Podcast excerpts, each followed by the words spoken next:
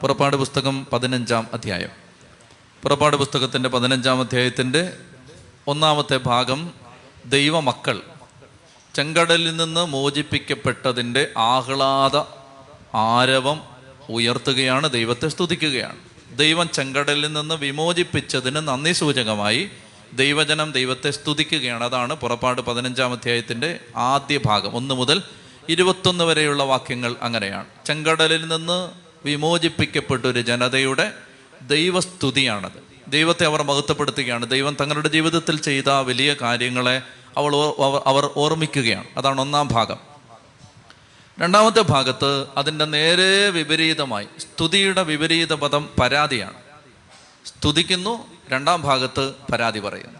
ഇതൊരു മനുഷ്യ ജീവിതത്തിന്റെ രണ്ട് ഭാഗങ്ങളാണ് ഈ പതിനഞ്ചാം അധ്യായം വിവരിക്കുന്നത്. അതായത് നമുക്ക് അനുകൂലമായ കാര്യങ്ങൾ ദൈവം ചെയ്യുമ്പോൾ നമ്മൾ ദൈവത്തെ സ്തുതിക്കുന്നു നന്ദി പറയുന്നു ആരാധിക്കുന്നു ദൈവസന്നിധിയിൽ നമ്മൾ സന്തോഷം പ്രകടിപ്പിക്കുന്നു. എന്നാൽ നമ്മുടെ ജീവിതത്തിൽ വിപരീതാനുഭവങ്ങൾ വരുമ്പോൾ പരാതി പറയുന്നു പരിദേവനങ്ങൾ പറയുന്നു ദുഷിക്കുന്നു പെറുപെറുക്കുന്നു. ഇത് മനുഷ്യ ജീവിതത്തിന്റെ പ്രത്യേകതയാണ്. ഈ മരുഭൂമി യാത്രയിൽ ഞാനും നിങ്ങളും ചെയ്യുന്ന അനുവർത്തിക്കുന്ന നമ്മുടെ ജീവിതത്തിന്റെ രണ്ട് വ്യത്യസ്തങ്ങളായ ഭാവങ്ങളാണത്. ഒന്ന് നമ്മുടെ ജീവിതത്തിൽ ദൈവ അനുഗ്രഹങ്ങൾ തരുമ്പോൾ നമ്മൾ സന്തോഷിക്കുന്നു. രണ്ടാമത് ദുഃഖങ്ങൾ വരുമ്പോൾ നമ്മൾ പരാതിപ്പെടും. അപ്പോൾ ഇതാണ് ഈ പതിനഞ്ചാം അധ്യായം വിവരിക്കുന്നത്. പെട്ടെന്ന് നമുക്ക് മനസ്സിലാക്കാം. ഒന്നാം അധ്യായത്തിന്റെ ആദ്യ ഭാഗത്ത് അത് ഞാൻ കൂടുതൽ വിവരിക്കുന്നില്ല. അവർ ദൈവത്തെ സ്തുതിക്കുകയാണ്. നിങ്ങൾ വായിച്ചാൽ മതിയാവത്. അവിടെ പറയുന്നത് കർത്താവെ അങ്ങ് രാജാവാണ്. കർത്താവെ അങ്ങ് യോദ്ധാവാണ്. കർത്താവെ അങ്ങ് രക്ഷകനാണ്. കർത്താവെ അങ്ങ് വീണ്ടെടുക്കുന്നവനാണ്. എല്ലാം നല്ല കാര്യങ്ങൾ. കർത്താവെ അങ്ങ് ഇതാണ് ഇതാണ് ഇങ്ങനെയാണ് അങ്ങനെയാണ് എന്നൊക്കെ പറഞ്ഞിട്ട് നമ്മൾ സാധാരണ ചെയ്യുന്നത് പോലെ അവർ ദൈവത്തെ സ്തുതിക്കുകയാണ് ദൈവത്തെ ആരാധിക്കുകയാണ് മഹത്വപ്പെടുത്തുകയാണ്. നല്ല കാര്യം. അത് കഴിയുമ്പോൾ ഇവിടെ നമ്മൾ വായിക്കുകയാണ് ഒരു സഹോദരി അവരുടെ പേര് മിരിയാം. മിരിയാം എന്ന് പറഞ്ഞാൽ മോശയുടെയും അഹ്റോന്റെയും പെങ്ങളാണത്. ഇരുപത്തി ഒന്നാമത്തെ വാക്യം പുറപ്പാട് പതിനഞ്ച് ഇരുപത്തിയൊന്ന് മിരിയാം ഇരുപതാം വാക്യം പുറപ്പാട് പതിനഞ്ച് ഇരുപത് അപ്പോൾ പ്രവാചികയും അഹറോന്റെ സഹോദരിയുമായ മിരിയാം തപ്പ് കയ്യിലെടുത്തു. സ്ത്രീകളെല്ലാവരും തപ്പുകൾ എടുത്തു. നൃത്തം ചെയ്തുകൊണ്ട് അവളെ അനുഗമിച്ചപ്പോൾ മിരിയാമിന്റെ നേതൃത്വത്തിൽ അതിന്റെ അവസാന ഭാഗത്ത് ദൈവത്തെ സ്തുതിക്കുകയാണ്. ഞാനിത് പറയാൻ കാരണം പ്രവാചിക. ഇപ്പൊ സ്ത്രീകളുടെ കൂട്ടത്തിലും കർത്താവിന്റെ സ്വരം കേൾക്കുകയും വ്യാഖ്യാനിക്കുകയും ചെയ്യുന്ന ആളുകൾ ഇസ്രായേലിൽ ഉണ്ടായിരുന്നു. പ്രവാചിക. പ്രവാചകന്മാർ മാത്രമല്ല പ്രവാചികമാരും ഉണ്ടായിരുന്നു. നിങ്ങളുടെ അറിവിന് വേണ്ടി ഇതൊരു ബൈബിൾ പഠനം കൂടി ആയതുകൊണ്ട് ബൈബിൾ വിവരിക്കുന്ന മറ്റ് പ്രവാചികമാരെ കുറിച്ച് പെട്ടെന്ന് പറയാം. ഒന്ന് ദബോറ. ഒരു ന്യായാധിപയും പ്രവ പ്രവാചികയുമായിരുന്നു. അത് ന്യായാധിപന്മാരുടെ പുസ്തകം നാലാം അധ്യായം നാലാം വാക്യത്തിൽ. പഠിക്കാൻ ആവശ്യമുള്ളവർക്ക് വേണ്ടി മാത്രം പറയാം. ദബോറ മറ്റൊരു ഈ മിരിയാമിനെ പോലെ മറ്റൊരു പ്രവാചികയാണ്. നമ്മൾ രാജാക്കന്മാരുടെ രണ്ടാം പുസ്തകം ഇരുപത്തിരണ്ടാം അധ്യായത്തിൽ പതിനാലാം വാക്യത്തിൽ ഹുൽദ ഹു ഉൽദ ഹുൽദ എന്ന പേരുള്ള മറ്റൊരു പ്രവാചികയെ കാണും. പഴയ നിയമത്തിലെ പ്രവാചികമാരാണ് ഇവർ ഹുൽദ. മൂന്നാമത്തെ പ്രവാചിക പുതിയ നിയമത്തിൽ ലൂക്ക രണ്ട് മുപ്പത്തി ആറിൽ നമ്മൾ കാണുന്ന അന്ന. അന്ന ഒരു പ്രവാചികയായിരുന്നു. അങ്ങനെയാണ് പറയുന്നത്. പിന്നീട് നമ്മൾ കാണുന്നത് അപ്പസ്തോല പ്രവർത്തനം ഇരുപത്തി ഒന്നാം അധ്യായം ഒമ്പതാം വാക്യത്തിൽ സുവിശേഷകനായ ഡീക്കന്മാരിൽ ഒരാളായ ഫീലിപ്പോസിനെ ആ ഫീലിപ്പോസിനെ നമുക്കറിയാം. ഫീലിപ്പോസിന്റെ പെൺമക്കൾ. അവരെക്കുറിച്ച് അപ്പസ്തോല പ്രവർത്തനം ഇരുപത്തൊന്നിൽ പറയുന്നത് അവർ പ്രവാചികമാരായിരുന്നു എന്നാണ്. ഫിലിപ്പോസിന്റെ മക്കൾ പെൺകുട്ടികൾ പ്രവാചികമാരായിരുന്നു ചെറുപ്പക്കാരികളാണ് പക്ഷെ പ്രവാചികമാരായിരുന്നു ഞാൻ സന്ദർഭവശാൽ അത് പറഞ്ഞു പോകുന്നതേ ഉള്ളൂ. അതായത് സ്ത്രീകൾക്ക് അങ്ങനെ ഒരു ദൗത്യമില്ലെന്ന് വിചാരിക്കരുത്. കർത്താവിന്റെ സ്വരം കേൾക്കാനും ദൈവസ്വരം വ്യാഖ്യാനിക്കാനും ദൈവത്തിന്റെ അരുളപ്പാടുകൾ പങ്കുവെക്കാനും സ്ത്രീകൾക്ക് നിയോഗമില്ലെന്ന് വിചാരിക്കരുത്. ഇത് പുരുഷന്മാരുടെ കുത്തകയല്ല. പഴയ നിയമത്തിൽ ദബോറ ഹുൽദ പുതിയ നിയമത്തിൽ അന്ന അപ്പസ്തോല പ്രവർത്തനത്തിൽ ഫീലിപ്പോസിന്റെ പെൺമക്കൾ. ഇവരെല്ലാം പ്രവാചികമാരായിരുന്നു അപ്പോൾ ഈ പ്രവാചികയായ മെരിയാം തപ്പ് കയ്യിലെടുത്ത് തമ്പുരു മീട്ടി നൃത്തമാടി ദൈവത്തെ സ്തുതിക്കുകയാണ്. അതാണ് ആ ഭാഗത്ത് നിന്ന് പറയാനുള്ളത്. പിന്നീട് നമ്മൾ രണ്ടാം ഭാഗത്തിലേക്ക് പോവുകയാണ്. പരാതി. ആദ്യത്തേത് സ്തുതി രണ്ടാമത്തേത് പരാതി. പരാതിയുടെ പശ്ചാത്തലം ഇതാണ്. അവർ മൂന്ന് ദിവസം യാത്ര ചെയ്തിട്ടും വെള്ളം കിട്ടുന്നില്ല. ഇപ്പൊ ഇസ്രായേൽ ജനം ചെങ്കടൽ പിന്നിട്ടു ഷൂർ മരുഭൂമിയിൽ പ്രവേശിച്ചു. അപ്പൊ ഓർക്കണം നിങ്ങൾ പശ്ചാത്തലം ഓർക്കണം ചെങ്കടലിന് അക്കരെ എത്തിയതേ ഉള്ളൂ. അപ്പൊ കടൽ മുറിച്ച് കടന്നു അക്കരെ എത്തി ഇനി മൂന്ന് ദിവസം യാത്ര ചെയ്തു. മരുഭൂമിയിലൂടാണ് ഈ യാത്ര. മൂന്ന് ദിവസം യാത്ര ചെയ്തു വെള്ളം കിട്ടിയില്ല. അപ്പോൾ വെള്ളം കിട്ടാത്തതിന്റെ ഒരു ഭാരത്തിൽ ഒരു വിഷമത്തിൽ അവർ വെള്ളം അന്വേഷിച്ച് നടക്കുമ്പോൾ ഒരു സ്ഥലത്ത് മാറ എന്ന് പേരുള്ള ഒരു സ്ഥലത്ത് വെള്ളം കിട്ടി. വെള്ളം കണ്ടു പക്ഷേ ആ വെള്ളത്തിന് കയ്പാണ്. വെള്ളം കുടിക്കാൻ പറ്റില്ല. അപ്പോൾ ഇസ്രായേൽക്കാർ ദൈവത്തിനെതിരെ മോശയ്ക്കെതിരെ പെറുപെറുത്തു. ഇനി നമ്മൾ ത്രൂ ഔട്ട് പുറപ്പാടിൽ പുറപ്പാട് മുഴുവൻ നമ്മൾ കാണാൻ പോവുകയാണ്. ഓരോ സന്ദർഭങ്ങൾ വരുമ്പോൾ ജനം പെറുപെറുക്കാൻ പോവാണ്. പരാതി പറയാൻ പോവാണ്. ഈ പുസ്തകം വിവരിക്കുന്ന മാരക പാപങ്ങളിൽ ഒന്നാണ് പരാതി. അതായത് ബൈബിൾ പ്രകാരം പരാതി പെറുപെറുപ്പ് മുറുമുറുപ്പ് മാരക പാപമാണ്. ഞാൻ പിന്നീട് വിശദീകരിക്കും എന്തുകൊണ്ടാണ്. പരാതി അതായത് ഈ ജീവിതത്തെക്കുറിച്ച് പരാതി. സാഹചര്യങ്ങളെക്കുറിച്ച് പരാതി. ദൈവം എത്തിക്കുന്ന അനുഭവങ്ങളെക്കുറിച്ച് പരാതി. ഇതൊരു മാരക പാപമാണ് murmuring and grumbling is a grave sin according to the old testament and the new testament ഒന്ന് കോറിന്തോസ് പത്തൊക്കെ എത്തുമ്പോൾ പിന്നീട് പൗലോസ് ലീഗ ഇതിനെക്കുറിച്ച് പറയുന്നുണ്ട്. അവർ അവർ കാനാനിൽ എത്താത്തതിന്റെ കാരണം എന്താണ്? പരാതി. പല ആളുകളും പല കുടുംബങ്ങളും കാനാനിൽ എത്താതെ പോകുന്നതിന്റെ കാരണം എന്താണ്? പരാതി. പ്രിയപ്പെട്ട സഹോദരങ്ങളെ അതുകൊണ്ട് നന്നായിട്ട് ഈ വിഷയം ശ്രദ്ധിക്കണം. അവർ മൂന്ന് ദിവസം വഴി പിന്നിട്ടു അവർ ഷൂർ മരുഭൂമിയിലെത്തി മൂന്ന് ദിവസം യാത്ര ചെയ്തു മാറ എന്ന സ്ഥലത്തെത്തി വെള്ളം കണ്ടു പക്ഷെ വെള്ളം കയ്പാണ്. അപ്പൊ ജനം പെറുപെറുത്തു കഴിഞ്ഞപ്പോ ദൈവം മോശയോട് പറഞ്ഞു പേടിക്കണ്ട. അവിടുന്ന് അവൻ ഒരു തടിക്കഷണം കാണിച്ചു കൊടുത്തു. ഇംഗ്ലീഷ് ബൈബിളിൽ മരം കാണിച്ചു കൊടുത്തു എന്നാണ്. ഒരു മുറിച്ച് കിടക്കുന്ന തടി കാണിച്ചു കൊടുത്തു അല്ല ഒരു ട്രീ കാണിച്ചു കൊടുത്തു ഒരു മരം കാണിച്ചു കൊടുത്തു. അപ്പൊ ആ മരത്തിന്റെ കുറച്ച് ഭാഗം എടുത്ത് മോശ ആ വെള്ളത്തിലിട്ടു മരം മുറിച്ച് വെള്ളത്തിലിട്ടു. അപ്പൊ ആ വെള്ളം മധുരിക്കുന്ന വെള്ളമായിട്ട് മാറി. ഇതിനൊരു ഭൗതിക അർത്ഥമുണ്ട് ഒരു ആത്മീയ അർത്ഥമുണ്ട് ശ്രദ്ധിച്ചിരിക്കുക. ഭൗതിക അർത്ഥം ഒരു ചെടി വളർന്ന് മരമാവണമെങ്കിൽ അത് ഇന്നലെ നട്ട് ഇന്ന് മരമാവില്ല. അപ്പൊ ഈ മാറാന്ന് പറയുന്ന സ്ഥലത്ത് ഒരു മരം നിൽക്കണമെങ്കിൽ ആ മരം ഏറ്റവും കുറഞ്ഞത് ഒരു പത്ത് മുപ്പത് വർഷം മുമ്പേ അവിടെ നട്ടതാണ്. ആര് നട്ടു? ദൈവം നട്ടു. എന്തിനു നട്ടു? ഒരു മുപ്പത് കൊല്ലം കഴിഞ്ഞ് എന്റെ മക്കൾ ഈ വഴിയേ വരും. വരുമ്പോൾ അവർക്ക് വെള്ളം കുടിക്കാൻ പറ്റാതെ വരും. വെള്ളത്തിന് കയ്പാവും. കയ്പുള്ള വെള്ളം കുടിക്കാൻ പറ്റാതെ വരുമ്പോൾ അവർക്ക് മധുരിക്കാൻ വേണ്ടി ഈ തടി എടുത്ത് വെള്ളത്തിലിടണം. അതിന് ആ തടി മുപ്പത് കൊല്ലം മുമ്പ് ഒരു ചെടിയായിട്ട് ദൈവം നട്ടു. ശ്രദ്ധിച്ചിരിക്കുക. അതായത് ദൈവത്തിന്റെ പ്ലാനിങ് ഭയങ്കരമാണ്. നമ്മൾ ചിന്തിച്ചിട്ടില്ലാത്ത വഴിക്കാണ് ദൈവം പ്ലാൻ ചെയ്തിട്ടുള്ളത്. അതായത് ഓരോ ഇൻസ്റ്റൻസും നേരത്തെ ദൈവം പ്ലാൻ ചെയ്തിട്ടുണ്ട്. അപ്പം ഈ പ്ലാനിങ് കറക്റ്റാണ് നമ്മളിത് വിശ്വസിച്ചാൽ മതി. യാത്ര മരുഭൂമിയിലൂടാണ് അപ്പൊ നമ്മൾ വിചാരിക്കും കുടിക്കാൻ വെള്ളം കിട്ടുമോ കുടിക്കാൻ വെള്ളത്തിന് ഒരു സൊല്യൂഷൻ മരുഭൂമിയിൽ ഉണ്ടാക്കി വെച്ചിട്ടാടാ നിന്നെ മരുഭൂമിയിലോട്ട് വിളിച്ചത്. മനസ്സിലാവുന്നുണ്ടോ? അതായത് കുടിക്കാൻ ഒരു വെള്ളം മരുഭൂമിയിൽ റെഡിയാക്കിയിട്ടാണ് നിന്നെ ഈ ഉഷ്ണച്ചൂടിലേക്ക് വലിച്ചഴച്ചത് ഇത് വിശ്വസിക്കണം. അതാണ് ഈ ഭാഗങ്ങൾ നമുക്ക് പറഞ്ഞു തരുന്നത്. അതായത് നമ്മൾ വിചാരിക്കരുത് പെട്ടെന്നൊരു തടി ആകാശത്തുനിന്ന് പൊട്ടി വീണു. ആ തടിയുടെ അങ്ങനൊന്നും അല്ല ഇത്. ഈ മരം നേരത്തെ അവിടെ നട്ടതാണ്.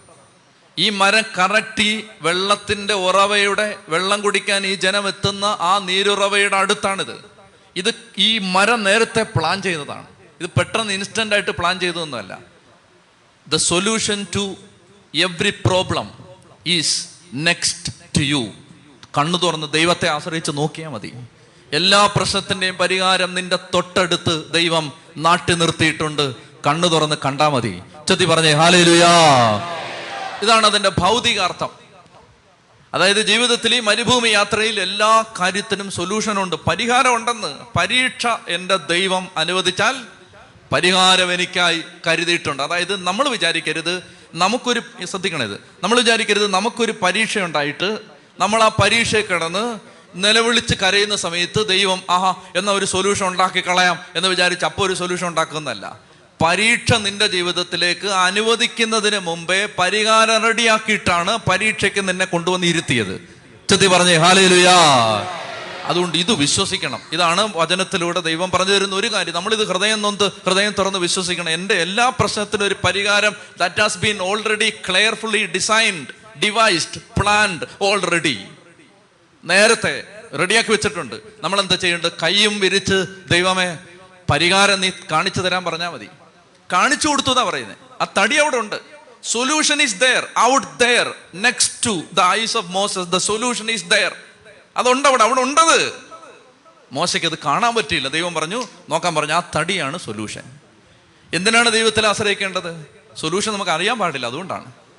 സൊല്യൂഷൻ ഇവിടെ ഉണ്ട് പക്ഷെ അറിയാൻ പാടില്ല. എന്തിന് ദൈവത്തെ ആശ്രയിക്കണം? ദൈവം അത് കാണിച്ചു തരും. ദേ സകല മാനവരാശിയിലെ സകല മനുഷ്യരുടെയും ഈ ലോകത്തെ സകല മനുഷ്യരുടെയും സകല പ്രശ്നത്തിനെയും പരിഹാരം മനുഷ്യനെ ഉണ്ടാക്കിയ ദൈവത്തിന്റെ കയ്യിലുണ്ട്. അത് നമ്മൾ ഹൃദയം നൊന്ത് സ്വീകരിച്ച് ഹൃദയം തുറന്ന് സ്വീകരിച്ച് ഏറ്റെടുത്താൽ എല്ലാ പ്രശ്നത്തിനും പരിഹാരമുണ്ട്. ചത്തി പറഞ്ഞേ ഹാലേലുയാ. രണ്ടാമത്തേത് ഇതിന്റെ ആത്മീയ മാനം. ഒരു ക്ലേശം വന്നപ്പോൾ കയ്പ് വന്നപ്പോൾ ശ്രദ്ധിച്ചിരിക്കണം കയ്പ് വന്നപ്പോൾ കർത്താവ് പറഞ്ഞു ദേ ആ മരത്തെ നോക്കാൻ പറഞ്ഞു. ഇതൊരു തടിക്കഷണത്തിന്റെ വിഷയമല്ല രണ്ടായിരം വർഷം മുമ്പ് ഒരു മലയിൽ ദൈവം ഒരു തടി നാട്ടി ഒരു മരം നാട്ടി. ആ മരത്തിന്റെ പേരാണ് കുരിശുമരം. ഇന്നൊരു മനുഷ്യന് ഭാരം വരുമ്പോ രോഗം വരുമ്പോ എടുക്കാൻ പറ്റാത്ത സങ്കടം ഒരു മനുഷ്യന്റെ ചങ്കിനെ നോവിക്കുന്ന നേരത്ത് കർത്താവ് പറയും ആ തടിക്കഷണത്തെ നോക്കാൻ പറയും. കുരിശാണ് പരിഹാരം. ദുഃഖിക്കുന്ന മനുഷ്യ വേദനിക്കുന്ന മനുഷ്യ ഉത്തരം കിട്ടാത്ത ചോദ്യങ്ങളുടെ നടുവിൽ നിൽക്കുന്ന മനുഷ്യ സൊല്യൂഷൻ എന്താ? സൊല്യൂഷൻ ഈ കുരിശാണ്. ക്രിസ്തുവിന്റെ കുരിശിലേക്ക് നോക്കിയാൽ മുറിവേറ്റവർ സൗഖ്യം പ്രാപിക്കും. ചതി പറഞ്ഞേ ഹാലേലുയാ യേശുവിന്റെ അതാണ് അതാണ് ഈ തടിക്കഷണം മോശയ്ക്ക് ദൈവം കാണിച്ചു കൊടുക്കാണതേ ഈ തടിക്കഷണം ഇതെടുത്ത് വെള്ളത്തിലിട്. ഈ കുരിശെടുത്ത് നിന്റെ നീറുന്ന പ്രശ്നത്തിനകത്തേക്ക് നാട്ടി വെച്ചാൽ മകനെ മകളെ നീ സൗഖ്യപ്പെടും. ഈ കുരിശെടുത്ത് വെക്കണം. ഈ കുരിശെടുത്ത് കർത്താവിന്റെ കുരിശെടുത്ത് നിന്റെ ചങ്ക് പൊള്ളിക്കുന്ന വേദനയിലേക്ക് വെച്ചാൽ നീ സൗഖ്യം പ്രാപിക്കും. അങ്ങനെയാണ് മുറിവേറ്റവര് കാലാകാലങ്ങളിൽ സൗഖ്യപ്പെട്ടത്. മുറിവേറ്റിട്ടും മനുഷ്യർ തകരാതെ നിന്നത് തളരാതെ നിന്നത് അവർ മടുത്തു പോകാതെ ജീവിതത്തെ നേരിട്ടത് ഈ കുരിശെടുത്ത് അവർ അവരുടെ ജീവിത പ്രശ്നത്തിന്റെ നടുക്ക് വെച്ചു. ഈ കൈക്കുന്ന വെള്ളത്തിലേക്ക് ഈ തടിയെടുത്തിട്ടു ചെത്തി പറഞ്ഞേ ഹാലേലുയാ. ഹാലേലുയാ. നമ്മുടെ പ്രിയപ്പെട്ട സഹോദരങ്ങളെ എല്ലാ സങ്കടങ്ങളെയും നമ്മൾ നേരിടേണ്ടത് യേശുവിനെ നോക്കിയാണ് യേശുവിന്റെ കുരിശിനെ നോക്കിയാണ്. അതാണ് ഹെബ്രായ ലേഖനം പന്ത്രണ്ടാം അധ്യായത്തിൽ അതിന്റെ ആദ്യത്തെ വചനങ്ങളിൽ പൗലോസ്ലിക്കാൻ പറയും. അതായത് ശ്രദ്ധിക്കാമോ? പതിനൊന്നാം അധ്യായം മുഴുവൻ പറയുന്നത് അബ്രഹാം ഇസഹാക്ക് യാക്കൂബ് മോശ ന്യായാധിപന്മാര് സാംസൺ ദബോറ ഗിതയോൻ അതെല്ലാം പറഞ്ഞു ദാവീദ്. പിന്നീട് ഏലിയ ഏലിഷ പ്രവാചകന്മാര് എനിക്ക് ഇനി പറഞ്ഞു തീർക്കാൻ പറ്റത്തില്ല എന്നെല്ലാം പറഞ്ഞിട്ട് പതിനൊന്നാം അധ്യായം എല്ലാ വിശ്വാസ വീരന്മാരുടെയും ജീവിതം അവതരിപ്പിച്ചിട്ട് അതിന്റെ അവസാനം പതിനൊന്നാം അധ്യായത്തിന്റെ അവസാനം പോലീസിലേക്ക് എഴുതുകയാണ് പക്ഷേ നമുക്ക് ഇവരൊന്നും അല്ല മാതൃക. അവരെക്കാൾ മെച്ചപ്പെട്ട ഒരു മാതൃക. നമുക്ക് വേണ്ടി ദൈവം കരുതി വെച്ചിരുന്നു. എന്നിട്ട് പന്ത്രണ്ടാം അധ്യായം ഒന്നാം വാക്യത്തിൽ പറയുകയാണ് നമുക്ക് ചുറ്റും സാക്ഷികളുടെ വലിയ സമൂഹമുണ്ട്. നമ്മെ വിഷമിപ്പിക്കുന്ന ഭാരം നീക്കിക്കളയാം. എന്നിട്ട് പോലെ ശ്രീയ പറയാണ് നമ്മൾ അവരെ കണ്ടിട്ടല്ല ഓടേണ്ടത്. നമ്മുടെ വിശ്വാസത്തിന്റെ നാഥനും നമ്മെ വിജയത്തിലെത്തിക്കുന്നവനുമായ യേശുവിനെ കണ്ടുകൊണ്ട് വേണം നമ്മൾ ഓടാൻ. ചെത്തി പറഞ്ഞേ ഹാലേലുയാ നമ്മൾ പൗലശ്രീക പറയുകയാണ് സാക്ഷികളുടെ പതിനൊന്നാം അധ്യായം മുഴുവൻ പഴയ നിയമത്തിലെ വീരോചിത വിശ്വാസം ജീവിച്ച വീരനായകന്മാരുടെ ജീവിത ജീവചരിത്രം എഴുതി വെച്ചിട്ട് പൗലശ്രീക പറയുകയാണ് അവരെ കണ്ടല്ല നമ്മൾ ഓടേണ്ടത്. അവരെ കണ്ടിട്ടല്ല നമ്മൾ ഓടേണ്ടത് നമ്മൾ ഓടേണ്ടത് നമ്മുടെ വിശ്വാസത്തിന്റെ നാഥനും അതിനെ പൂർണതയിലെത്തിക്കുന്നവനുമായ യേശുവിനെ കണ്ടുകൊണ്ട് വേണം നമ്മൾ ഓടാൻ. എന്നിട്ട് പോലെ ശ്രീക പറയാണ് അവൻ തന്റെ അപമാനം വകവെക്കാതെ കുരിശ് ക്ഷമയോടെ സ്വീകരിച്ചു. എന്താണ് മാതൃക? അവൻ തനിക്കുണ്ടായിരുന്ന അപമാനം വകവെക്കാതെ അവൻ സന്തോഷത്തോടെ ക്ഷമയോടെ അവൻ കുരിശ് ക്ഷമയോടെ സ്വീകരിച്ചു. പ്രിയപ്പെട്ട സഹോദരങ്ങളെ അതുകൊണ്ട് യേശുവിനെ മുന്നിൽ കണ്ടുകൊണ്ട് ഓടണം. എന്തെങ്കിലും ഒരു ക്രൈസിസ് വരുമ്പോൾ കർത്താവിന്റെ കുരിശിനെ ധ്യാനിക്കണം.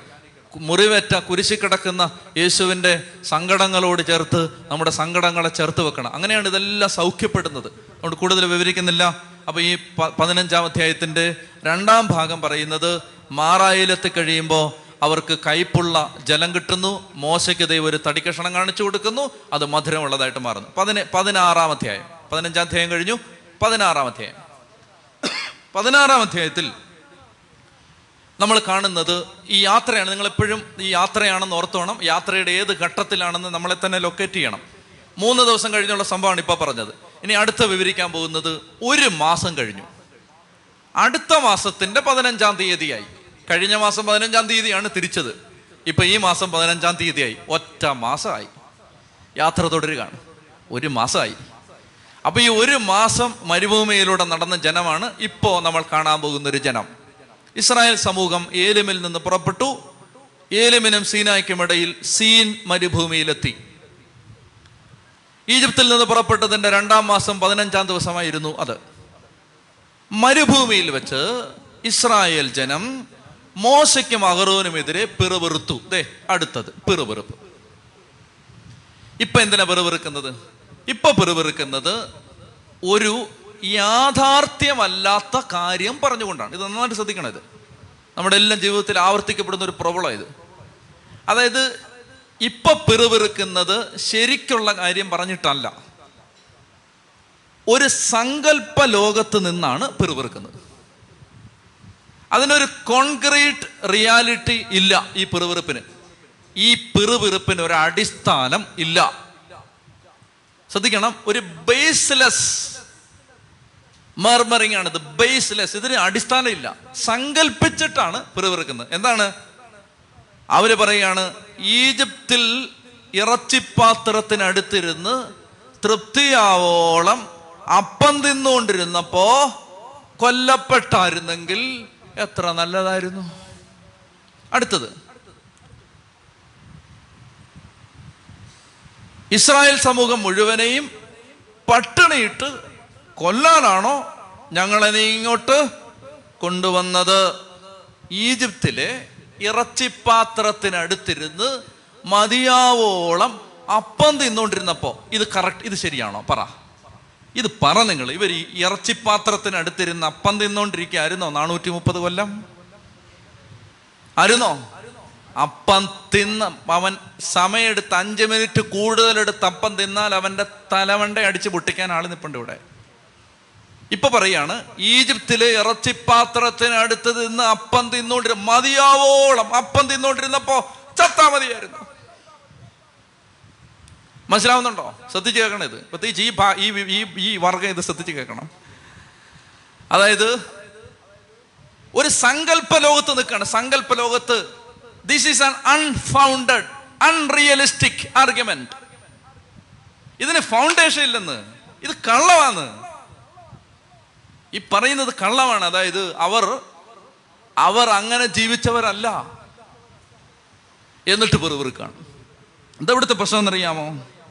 അതായത് പിശാജ് ചെയ്യുന്ന ഒരു ഒരു പ്രശ്നം എന്തെന്നറിയാമോ നമ്മൾ ഇപ്പോൾ ആയിരിക്കുന്ന ജീവിതത്തിന്റെ നന്മ പിശാജ് മറച്ചു കളയും. ഇപ്പൊ നമ്മൾ ആയിരിക്കുന്ന ജീവിതത്തിന്റെ സൗഭാഗ്യം പിശാജ് കണ്ണിന്ന് മറച്ചു കളയും. മറച്ചു കളഞ്ഞിട്ട് നമ്മൾ ആയിരുന്ന അവസ്ഥയുടെ അടിമത്വവും മറച്ചു കളയും. മനസ്സിലായോ?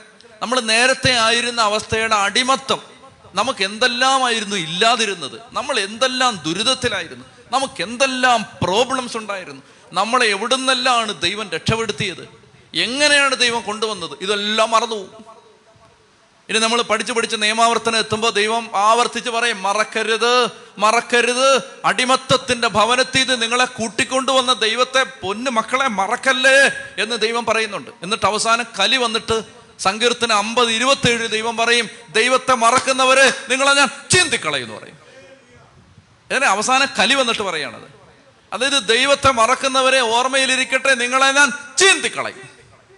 എന്തായി പറയുന്നത് അറിയാമോ? അതായത് നമ്മളെ ദൈവം ഒരു യാത്ര ഇങ്ങനെ കൊണ്ടുപോയിക്കൊണ്ടിരിക്കുകയാണ്. ആ യാത്രയിൽ ദൈവം മിറാക്കുലസ് ആയിട്ട് നമ്മളെ നയിച്ചുകൊണ്ടിരിക്കുകയാണ് നമ്മൾ എന്താ ചെയ്യുന്ന അറിയാം നമുക്കിപ്പോൾ ദൈവം കൊണ്ടുവന്നിരിക്കുന്ന ഈ യാത്രയിൽ നമ്മളെ ദൈവം എങ്ങനെ നയിച്ചു? ഇത് നമ്മൾ മറന്നു പോയിട്ട് നമ്മൾ ഇല്ലാത്തൊരു കാര്യത്തിന് വേണ്ടി കരഞ്ഞുകൊണ്ടിരിക്കും ചെത്തി പറഞ്ഞേ ഹാലേ ലുയാ ഹാലേ ലുയാ അപ്പോൾ ഇവർ വഴക്കുണ്ടാക്കുകയാണ്. നേരത്തെ എന്തിനാണ് വഴക്കുണ്ടാക്കിയത് വെള്ളത്തിന്. ഇപ്പം എന്തിനാ വഴക്കുണ്ടാക്കുന്നത്? അപ്പത്തിന്. എല്ലാ വഴക്കും ഇതിന്റെ പേരില്ല മീനിന്റെ വലിപ്പം കുറഞ്ഞു പോയി എണ്ണം കുറഞ്ഞു പോയി. സഭയിലെ ആദ്യത്തെ വഴക്ക് ഏതിനാണെന്നറിയോ അപ്പസ്തോല പുറത്തിന് ആറ് വായിച്ചാൽ മതി. സഭയിലെ ആദ്യത്തെ വഴക്കും ഭക്ഷണമാണ്. ഗ്രീക്കുകാർക്ക് ഭക്ഷണം തികഞ്ഞില്ല. അവർ ഹെബ്രായരോട് വഴക്കിട്ടു. അപ്പോൾ വഴക്ക് ആഹാരത്തിന്റെ പേരിൽ ഒരു വഴക്ക്. എന്റെ പ്രിയപ്പെട്ട സഹോദരങ്ങളെ അങ്ങനെ ഭക്ഷണത്തിന്റെ പേരിൽ ഇവർ വഴക്കിടുകയാണ്. വഴക്കിടുമ്പോൾ അവർ മോശയ്ക്കും അഹറോനുമെതിരെ പിറുപിറുക്കുകയാണ്. അങ്ങനെ പിറുപിറുക്കുന്ന സമയത്ത് മോശ പറയുകയാണ് ഇത് ശ്രദ്ധിക്കണം. മോശ പറയുകയാണ് ഞങ്ങൾക്കെതിരായി നിങ്ങൾ ആവലാതിപ്പെട്ടത് ദൈവം കേട്ടിട്ടുണ്ട്. ഇത് അവിടുത്തേക്കെതിരെയുള്ള ആവലാതികളാണ്. ഞങ്ങളാരാണ്? മോശ പറയാണ് ഞങ്ങളാരാണ്? നിങ്ങളുടെ ആവലാതികൾ ഞങ്ങൾക്കെതിരായിട്ടല്ല. കർത്താവിനെതിരായിട്ടാണ്. ഇതും എന്റെ പൊന്നു മക്കളെ ശ്രദ്ധിക്കണം. പിറുപിറുപ്പ് പരാതി പരിദേവനങ്ങൾ തൃപ്തിയില്ല സമാധാനമില്ല. പ്രിയപ്പെട്ട സഹോ ഇത് ശ്രദ്ധിക്കണം. അതായത് ദൈവവചനം പറയുകയാണ് എല്ലാ പിറുപിറുപ്പുകളും മനുഷ്യനെതിരായിട്ടല്ല ദൈവത്തിനെതിരായിട്ടാണ്. എന്തുകൊണ്ട്? എന്താണ് അതിന്റെ ലോജിക്ക് അതിന്റെ ലോജിക്ക് ഇത്രയേ ഉള്ളൂ. ഈ യാത്രയുടെ ഏജന്റ് ആരാണ്? ആരാണ് ഈ യാത്രയുടെ ഓദർ ആരാണ് ഈ യാത്ര നിയന്ത്രിച്ചു കൊണ്ടിരിക്കുന്നത് ആരാണ് നിന്നെ ഇവിടം വരെ എത്തിച്ചത്? ദൈവമാണത് ദൈവം. അപ്പൊ അങ്ങനാണെങ്കിൽ ജീവിതത്തിലെ എല്ലാ പിറുപിറുപ്പുകളും ഈ യാത്ര അൾട്ടിമേറ്റ് ആയിട്ട് കൺട്രോൾ ചെയ്തവനെതിരെയാണ്. മനുഷ്യർക്കെതിരെ അല്ല. ചത്തി പറഞ്ഞേ ഹാലേ ലുയാ മോശ പറയാണ് ഞങ്ങൾക്കെതിരെ പിറുപിറുക്കാൻ ഞങ്ങൾ ആരാണ് ഈ ഇൻ ദ അൾട്ടിമേറ്റ് സെൻസ് എല്ലാ പരാതിയും എല്ലാ പെറുവെറുപ്പും ദൈവത്തിനെതിരായിട്ടാണ്. കാരണം ഞാനാണോ അടിമത്തത്തിൽ നിങ്ങളെ കൊണ്ടുവന്നത്? ഞാനാണോ ഈ യാത്രയുടെ സോഴ്സ് അതോറിറ്റി ഏജന്റ്? ഞാനല്ല. ദൈവമാണ് നിങ്ങളെ കൊണ്ടുവന്നത്. ദൈവമാണ് നിങ്ങളെ ഇപ്പൊ ഈ മരുഭൂമിയിൽ this particular point of time particular period നിങ്ങളെ ഇവിടെ എത്തിച്ചിരിക്കുന്നത്. ദൈവമാണ്. ആ ദൈവത്തിനെതിരായിട്ടാണ് നിങ്ങളുടെ പെറുവെറുപ്പ് എല്ലാ അവലാദികളും ആത്യന്തികമായി ദൈവത്തിനെതിരായിട്ടാണ്. എന്നിട്ട് ശ്രദ്ധിക്കുക. അപ്പൊ ഈ പരാതി പറഞ്ഞു കഴിഞ്ഞപ്പോൾ ആ പരാതികൾ ദൈവം കേട്ടു. ദൈവം കേട്ടിട്ട് നമ്മൾ ശ്രദ്ധിക്കേണ്ടത് ഇതിന് പതിനേഴാം അധ്യായത്തിലേക്ക് നമ്മൾ പോകുമ്പോൾ അവിടെയും വീണ്ടും പരാതി വരാൻ പോവാണ്. നമ്മൾ ഇന്ന് അത് കവർ ചെയ്യും. പതിനേഴാം അധ്യായത്തിൽ വീണ്ടും പരാതിയുണ്ട്. പക്ഷെ ഈ ആഹാരത്തിന് വേണ്ടിയോ ശ്രദ്ധിക്കുക. ആഹാരത്തിന് വേണ്ടിയോ വെള്ളത്തിന് വേണ്ടിയോ ഭക്ഷണം കഴിക്കാനുള്ള ആഗ്രഹത്തിന് വേണ്ടിയോ ജനം പിറവെറുത്തതിനൊന്നും ദൈവം ക്ഷമി ദൈവം ശിക്ഷിച്ചിട്ടില്ല. അത് നമ്മൾ ശ്രദ്ധിക്കേണ്ടതാണ് ബൈബിളിൽ ഞങ്ങൾക്ക് വെള്ളം കിട്ടുന്നില്ല എന്ന് പറഞ്ഞ് പരാതി പറയുമ്പോഴൊന്നും ദൈവം ഈ ജനത്തെ ശിക്ഷിക്കുന്നില്ല. രണ്ടാമത്തെ പ്രാവശ്യം അവർ ദൈവത്തിനെതിരെ അതായത് അത്ഭുതങ്ങൾ ഒരുപാട് കണ്ടിട്ട് ലാസ്റ്റ് സ്റ്റേജൊക്കെ എത്തുമ്പോഴേക്കും ദൈവം കോപിക്കുന്നുണ്ട്. പക്ഷേ ഈ ആദ്യത്തെ സ്റ്റേജിലൊക്കെ കുറേ നേരം മുന്നോട്ട് പോകുമ്പോൾ ഇവരെന്ത് പറഞ്ഞാലും ദൈവം അതിന്റെ ഒരു സൊല്യൂഷൻ ഉണ്ടാക്കി അങ്ങ് കൊടുക്കും. ആ ഞാൻ വെള്ളം കിട്ടുന്നില്ല. അതെ വെള്ളം. ഭക്ഷണമില്ല. അതെ ഭക്ഷണം. അങ്ങനെ ദൈവം കരുതൽ കാണിക്കണം അതായത് മനുഷ്യന്റെ അടിസ്ഥാന ആവശ്യങ്ങളോട് അത് പറഞ്ഞ് മനുഷ്യൻ കരഞ്ഞാൽ ദൈവത്തിന് പിണക്കമൊന്നുമില്ല. ഞങ്ങൾക്ക് വീടില്ല എന്ന് പറഞ്ഞ് നീ ഒന്ന് കരഞ്ഞാൽ ദൈവത്തിന് സങ്കടമൊന്നുമില്ല അതിനകത്ത്. അടിസ്ഥാന ആവശ്യങ്ങൾ ദൈവത്തോടല്ലാതെ നമ്മൾ ആരോടാണ് ചോദിക്കേണ്ടത്? പ്രിയപ്പെട്ട സഹോദരങ്ങളെ അങ്ങനെ അവർ ചോദിക്കുമ്പോൾ ഇനി ശ്രദ്ധിക്കുക. വളരെ പ്രധാനപ്പെട്ട ഒന്ന് രണ്ട് സൂചനകൾ അങ്ങനെ അവർ ദൈവസന്നിധിയിൽ പിറവിറുക്കുമ്പോൾ ദൈവം ആകാശത്ത് നിന്ന് മന്ന വർഷിക്കുകയാണ്. അപ്പോൾ മോശ ദൈവജനത്തോട് പറയുകയാണ് നിങ്ങളുടെ ആവലാദികൾ ദൈവം കേട്ടിരിക്കുന്നു. വൈകുന്നേരമായപ്പോ കാടപ്പക്ഷികൾ വന്ന് പാളയം മൂടി. അപ്പോൾ ഇറച്ചി വന്നു. ഇറച്ചി കിട്ടി. കാടപ്പക്ഷി വന്ന് ഭൂതലം മൂടി ആ മരുഭൂമിയുടെ ആ ആ- സ്ഥലം മൂടി. വെളുപ്പാങ്കാലായപ്പോഴേക്കും മരുഭൂമിയുടെ ഉപരിതലത്തിൽ പൊടിമഞ്ഞ് പോലെ വെളുത്തുരുണ്ട ലോലമായ ഒരു വസ്തു കാണപ്പെട്ടു. ഇതിപ്പോൾ എന്താപ്പാ ഈ പറഞ്ഞതെന്ന് നിങ്ങൾക്ക് സംശയമുണ്ടെങ്കിൽ കുർബാന സ്വീകരിക്കാൻ വരുമ്പോൾ നിങ്ങളുടെ നാവിലേക്ക് വെച്ച് തരുന്ന ദിവ്യകാരുണ തിരുവോസ്തി അത് ഓർത്താൽ മതി.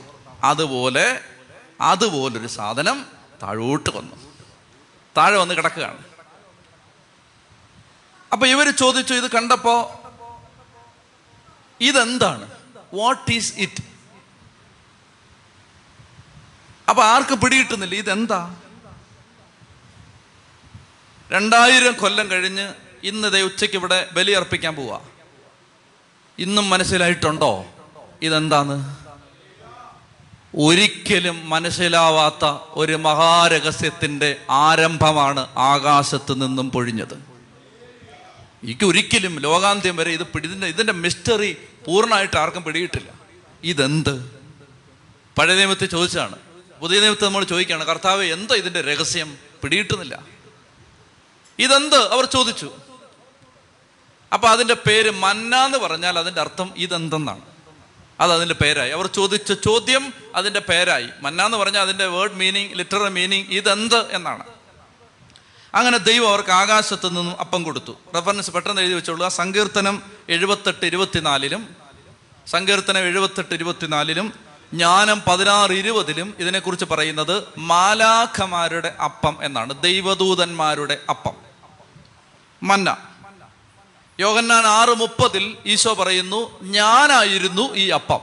സ്വർഗത്തിൽ നിന്ന് വർഷിക്കപ്പെട്ട ജീവന്റെ അപ്പം ഞാനാണ്. ഈശോ പറഞ്ഞു. ഈശോ തന്നെ തന്നെ ആ അപ്പത്തോട് ഐഡന്റിഫൈ ചെയ്തു. ഇനി ഞാൻ പെട്ടെന്ന് പോവാണ്. മൂന്ന് നിയമങ്ങൾ ദൈവം പറഞ്ഞു. ഒന്ന് ഇത് ഓരോ പ്രഭാതത്തിലും ശേഖരിക്കണം. അതായത് ആകാശത്തു നിന്ന് ഒരു അപ്പം പൊഴിയും. കേൾക്കുന്നുണ്ടോ? ഓരോ പ്രഭാതത്തിലും അത് ശേഖരിക്കണം. ശേഖരിച്ചിട്ട് അതാത് ദിവസത്തിനുള്ളതേ ശേഖരിക്കാവൂ. ഇത് ഡെയിലി ബ്രെഡാണ്. അന്നന്നത്തെ അപ്പമാണ്. അപ്പം ഇന്ന് രാവിലത്തേനുള്ളത് ഇന്ന് കുർബാനയെ സംബന്ധിച്ച് സ്വീകരിക്കണം. നാളത്തേനുള്ളത് ഇന്ന് സ്വീകരിച്ചാൽ പോരാ. ഇത് ഡെയിലി ബ്രെഡാണ്. ഓരോ ദിവസത്തിനും വേണ്ട അപ്പം ശേഖരിക്കണം. എന്നിട്ട് എന്ത് ചെയ്യുന്നു? ഓ എല്ലാ ദിവസവും ആരാ ഇപ്പൊ പോകുന്നതെന്ന് പറഞ്ഞ് മൂന്ന് ദിവസത്തേക്കുള്ള അപ്പം ഇവർ കളക്ട് ചെയ്ത് വെച്ചു. എന്നാ സംഭവിച്ചെന്നറിയാമോ ഇന്നത്തേനുള്ള അപ്പം മാത്രം കറക്റ്റായിട്ടിരുന്നു ബാക്കിയെല്ലാം പുഴുവരിച്ചു പോയി. അപ്പോൾ ഒന്നാമത്തെ മന്നായെ സംബന്ധിച്ച് ഒന്നാമത്തെ നിയമം അതാത് ദിവസത്തേക്ക് വേണ്ടി ശേഖരിക്കണം. രണ്ടാമത്തെ നിയമം എന്ന് പറയുന്നത് ഏഴാമത്തെ ദിവസം ഇത് ശേഖരിക്കാൻ പുറത്തിറങ്ങരുത്. ആറാം ദിവസം രണ്ട് ദിവസത്തേക്കുള്ളത് ശേഖരിച്ചോണം. കാരണം ഏഴാം ദിവസം സാപത്താണ് സാപത്തായതുകൊണ്ട് ഏഴാം ദിവസം നിങ്ങൾ ജോലി ചെയ്യാൻ പാടില്ല പുറത്തിറങ്ങി അപ്പം കളക്ട് ചെയ്യുന്നത് ഏഴാം ദിവസം നിരോധിച്ചിരിക്കുന്നു. ആറാം ദിവസം ശേഖരി രണ്ടരട്ടി ശേഖരിച്ചോണം അത് പുഴുവരിക്കില്ല. മൂന്നാമത്തേത് വരുംകാല തലമുറയ്ക്ക് ഇത് കാണാൻ വേണ്ടി ഇത് സൂക്ഷിച്ചു വെക്കണം. മൂന്ന്. മനസ്സിലായോ? അതായത് അന്നന്ന് സ്വീകരിക്കണം. Daily mass. സാപത്ത് ദിവസത്തിന് വേണ്ടി തലേ ദിവസം തന്നെ കർത്താവ് ശേഖരിച്ച് തന്നിട്ടുണ്ട്. മൂന്നാമത്തേത് വരുംകാല തലമുറയ്ക്ക് വേണ്ടി മോശെ നീ ഇത് സൂക്ഷിച്ചു വെക്കണം. മോശ ഇപ്പോൾ എടുത്ത് അതൊരു സ്ഥലത്ത് സൂക്ഷിച്ചു വെച്ചു. പിന്നീട് വാഗ്ദാന പേടകം പണിത് കഴിഞ്ഞപ്പോൾ വാഗ്ദാന പേടകത്തിന്റെ അകത്ത് വെച്ചു.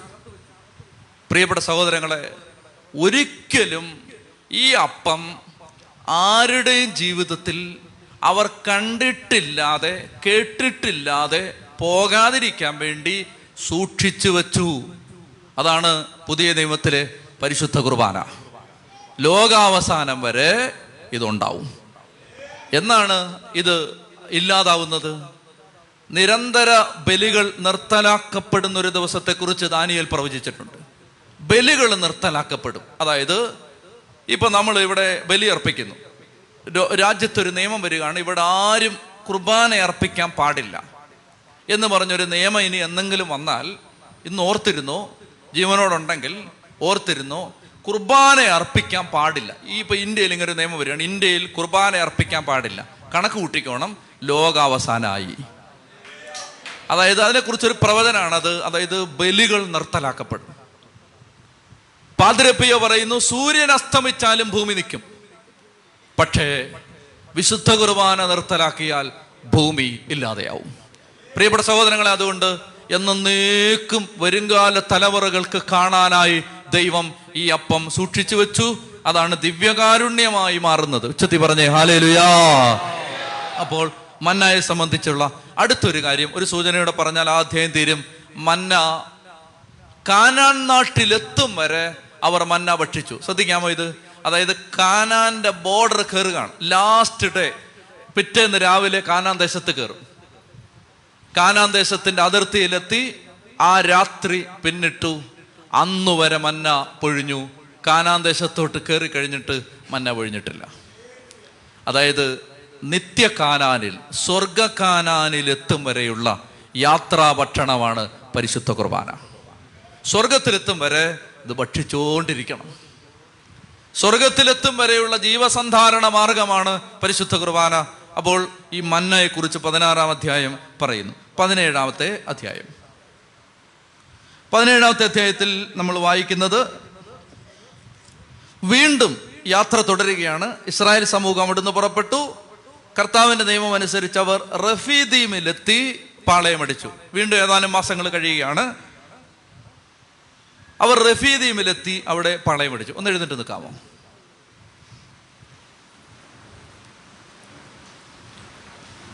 വളരെ മർമ്മപ്രധാനമായ മറ്റൊരു അധ്യായമാണിത് പതിനേഴാം അധ്യായം. അതൊന്ന് മനസ്സിലാക്കാൻ പരിശുദ്ധാത്മാവ് നമ്മുടെ ഹൃദയം തുറക്കാനായിട്ട് പ്രാർത്ഥിക്കാം. നന്നായിട്ട് ഇത് ഗ്രഹിക്കണം. കാരണം ഇപ്പം നിങ്ങളൊരു കാര്യം മനസ്സിലാക്കേണ്ടത് ഇതാണ്. പഴയ നിയമം ശ്രദ്ധിച്ച് പഠിച്ചാൽ സഭയ്ക്കെതിരെ മനുഷ്യർ ചോദിക്കുന്ന എല്ലാ ചോദ്യത്തിനും ഉത്തരം കിട്ടും. പഴയ നിയമം തിരുവചനം ശ്രദ്ധിച്ച് പഠിക്കണം. പഠിച്ചില്ലെങ്കിൽ സംഭവിക്കുന്നത് എവിടുന്നെങ്കിലും ആരെങ്കിലും ഒരു കൊട്ടേഷൻ എടുത്തുകൊണ്ട് വന്നാൽ അപ്പ സംശയം വരും.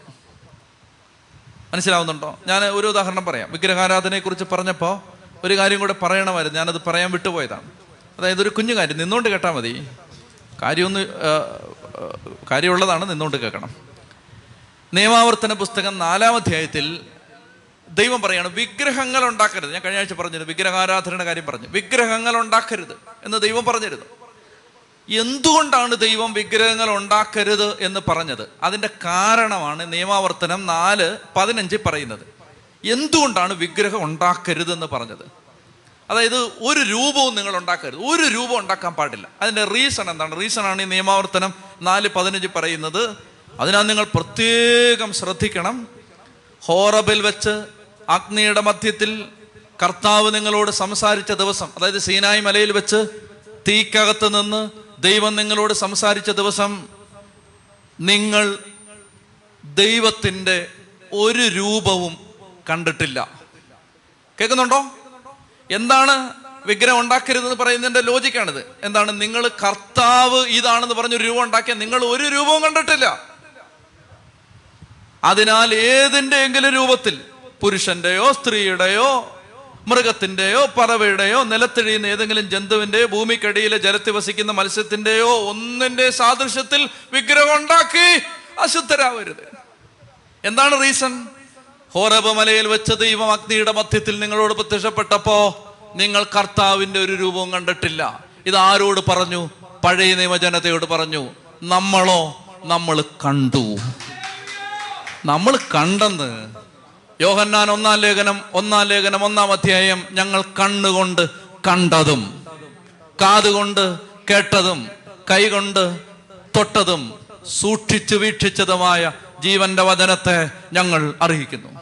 പ്രിയപ്പെട്ട സഹോദരങ്ങളെ കണ്ടിട്ടില്ലാത്തൊരു ജനതയോട് പറഞ്ഞ് കണ്ടിട്ടില്ലാത്ത നിങ്ങൾ കാണാത്ത ഒന്നിന്റെ രൂപം തോന്നുന്ന വിധത്തിൽ ഉണ്ടാക്കരുത്. കണ്ടവരോട് പറയരുത്. ഞങ്ങൾ കണ്ടതാണ്.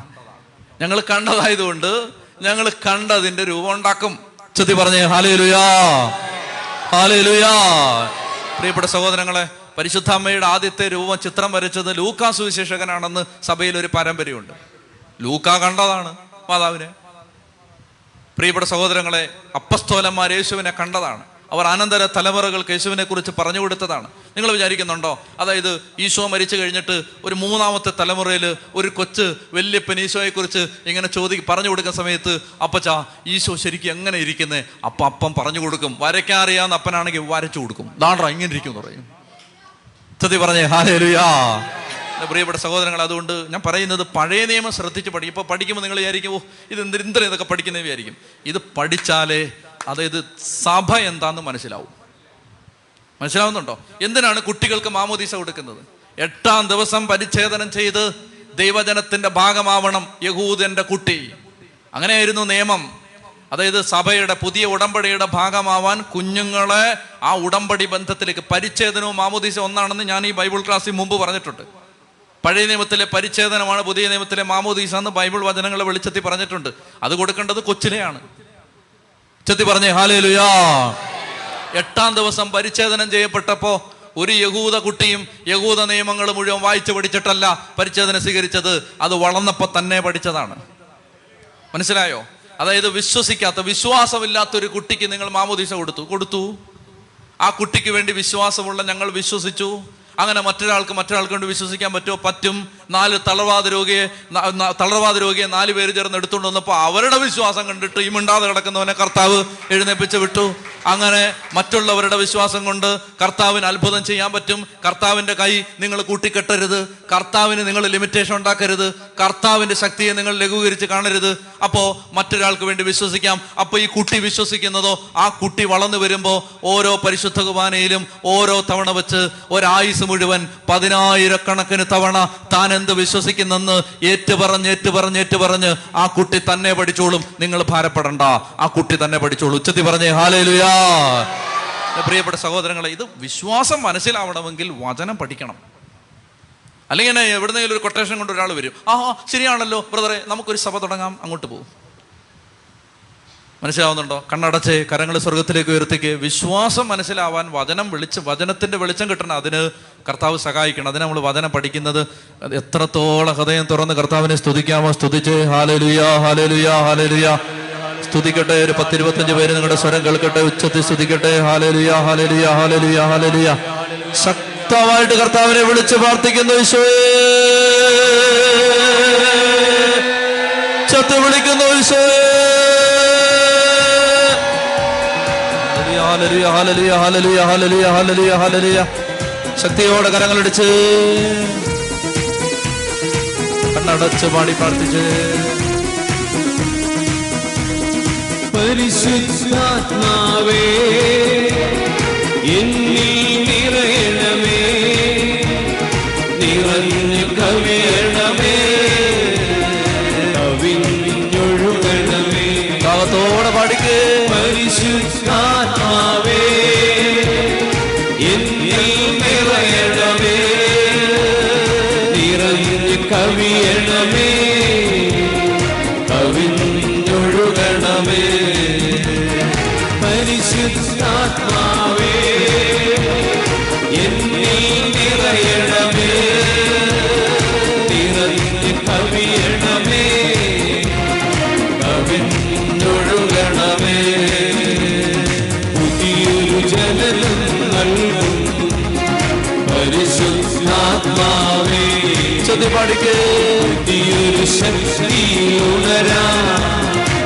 കൃപ നീ ചൊരിയണമേ പുതിയൊരു ജനനം നൽകും പരിശുദ്ധാത്മാവേ പുതിയൊരു ശക്തി ഉണരാ കൃപ നീ ചൊരിയണമേ പരിശുദ്ധാത്മാവേ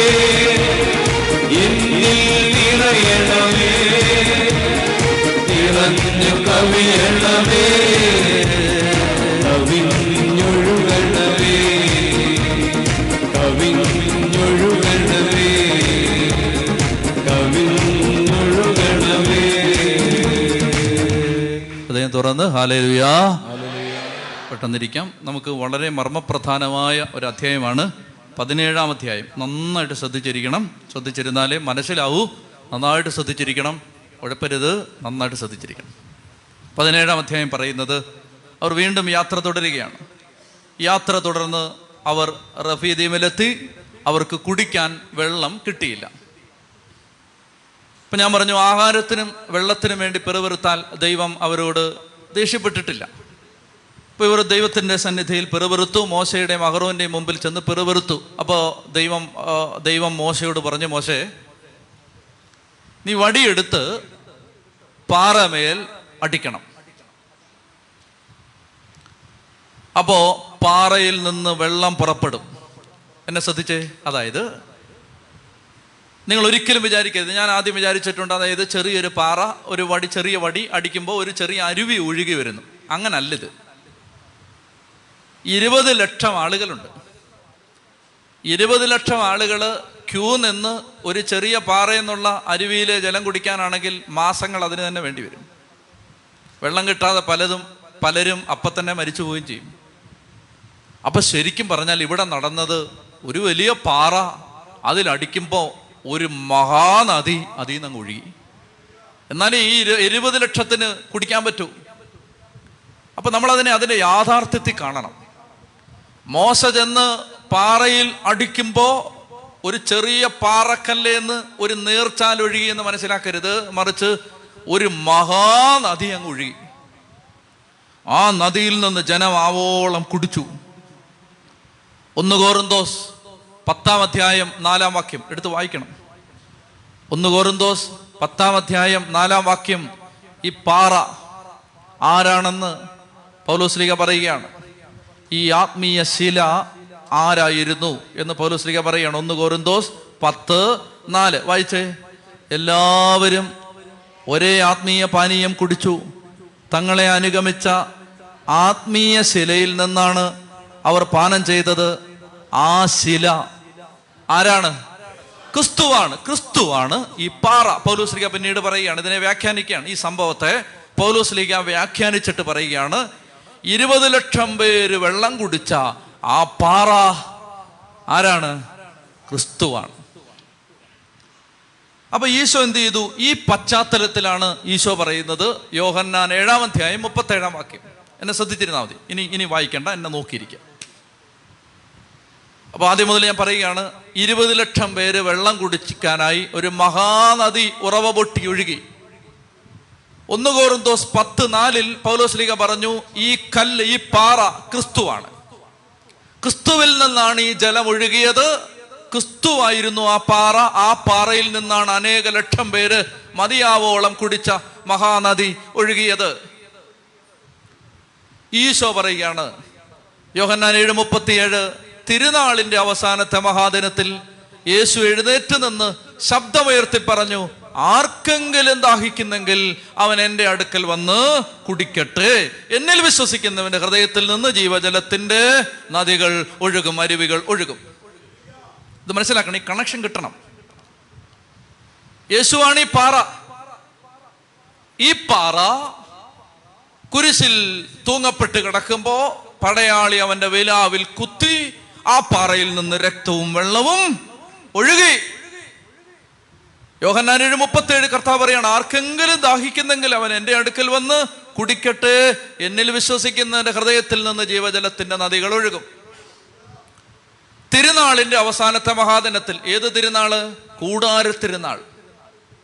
കൂടാര തിരുനാൾ ഇവർ മരുഭൂമിയിലൂടെ യാത്ര ചെയ്തപ്പോൾ ഇവർ പാളയമടിച്ച് കൂടാരമടിച്ച് താമസിച്ച സ്ഥലത്ത് വെള്ളം കിട്ടാതിരുന്നപ്പോൾ അവർക്ക് വേണ്ടി പാറയിലടിച്ച് ദൈവം നദിയൊഴുക്കിയതിന്റെ ഓർമ്മയ്ക്ക് നടത്തുന്ന തിരുനാളായിരുന്നു കൂടാര തിരുനാൾ. അതായത് ഈ കാര്യം ഇപ്പൊ നമ്മൾ വായിച്ചു പഠിച്ച സംഭവം ഉണ്ടല്ലോ. ആ സംഭവത്തിന്റെ ഓർമ്മയാചരണം കൂടാര തിരുനാളിന്റെ ഭാഗമാണ്. ആ ഓർമ്മയാചരണത്തിന്റെ ഭാഗമായി ശ്രദ്ധിക്കാമോ?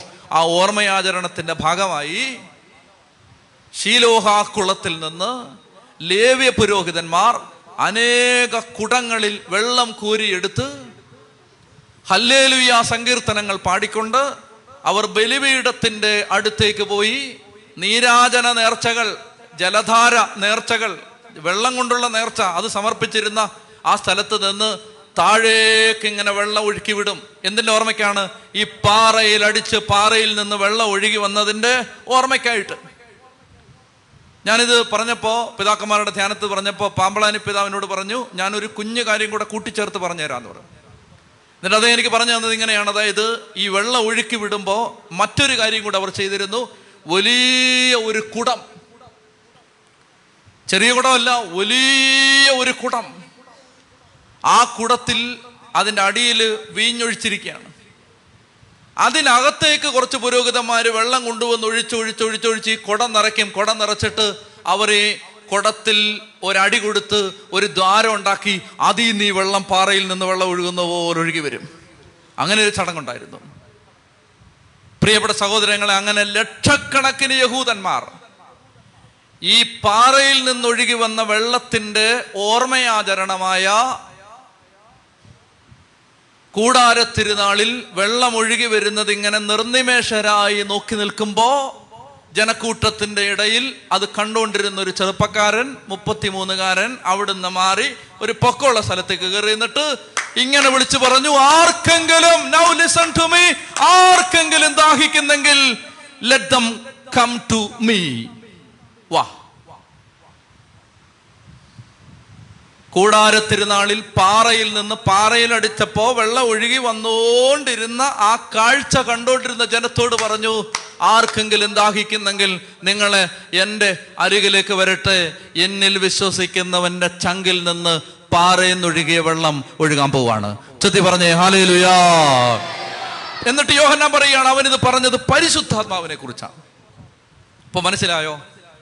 ഈ പാറയെന്ന് വന്ന വെള്ളം എന്താ? പരിശുദ്ധാത്മാവാണ്. ഇത് മനസ്സിലാവണേ പഴയ നിയമവും പഠിക്കണം പുതിയ നിയമവും പഠിക്കണം. പാറയെന്നൊഴുകിയ ജലം പരിശുദ്ധാത്മാവാണ്. ഇതാണ് ഇവർ കുടിച്ചത്. അന്ന് അവർക്ക് മനസ്സിലായോ ഇത് പരിശുദ്ധാത്മാവാത്? മനസ്സിലായില്ല. അത് മനസ്സിലാവണമെങ്കിൽ നൂറ്റാണ്ടുകൾ കാത്തിരിക്കണം. അങ്ങനെ കാത്തിരുന്ന് ഈശോ വരണം. ഈശോ വന്ന് ഈശോയാകുന്ന ആ പാറമേൽ അവന്റെ വിലാവ് കുത്തി തുളയ്ക്കുമ്പോഴാണ് ആ പരിശുദ്ധാത്മാവാകുന്ന ജീവജലം ഒഴുകിയത് അത് യോഹന്നാന്റെ പരിശുദ്ധാത്മാഭിഷേകത്തെ കുറിച്ചുള്ള ടെക്സ്റ്റാണ്. അവന്റെ ജീ അവന്റെ വിലാവിൽ നിന്ന് ജീവന്റെ രക്തവും ജലവും ഒഴുകി. ഇതാണ് ഒരു പാഠം. നന്നായിട്ട് ശ്രദ്ധിച്ചിരിക്കണം. രണ്ട് മൂന്ന് കാര്യങ്ങൾ ഇതിനകത്ത് നമുക്ക് മനസ്സിലാക്കാനുണ്ട്. ഒന്നാമത്തെ കാര്യം ഇതിന്റെ പശ്ചാത്തലം പിടികിട്ടിയോ? ഈ പാറയിൽ നിന്ന് വെള്ളം ഒഴുകിയത് പുതിയ നിയമത്തിൽ സൂചിപ്പിക്കാൻ പോകുന്ന പരിശുദ്ധാത്മാവാകുന്ന നദി ഒഴുകുന്നതിന്റെ അടയാളമായിട്ടായിരുന്നു. ഇത്രയും പിടികിട്ടിയോ? രണ്ടാമത്തെ കാര്യം. പരിശുദ്ധാത്മാവ് അങ്ങനെ വർഷിക്കപ്പെട്ടത് പാറയിൽ അടിച്ചപ്പോഴാണ്. പാറയിൽ അടിച്ചപ്പോഴാണ് ഈ വെള്ളം പൊട്ടി ഒഴുകിയത്. പരിശുദ്ധാത്മാവ് പുതിയ നിയമസഭയിൽ വർഷിക്കപ്പെട്ടത്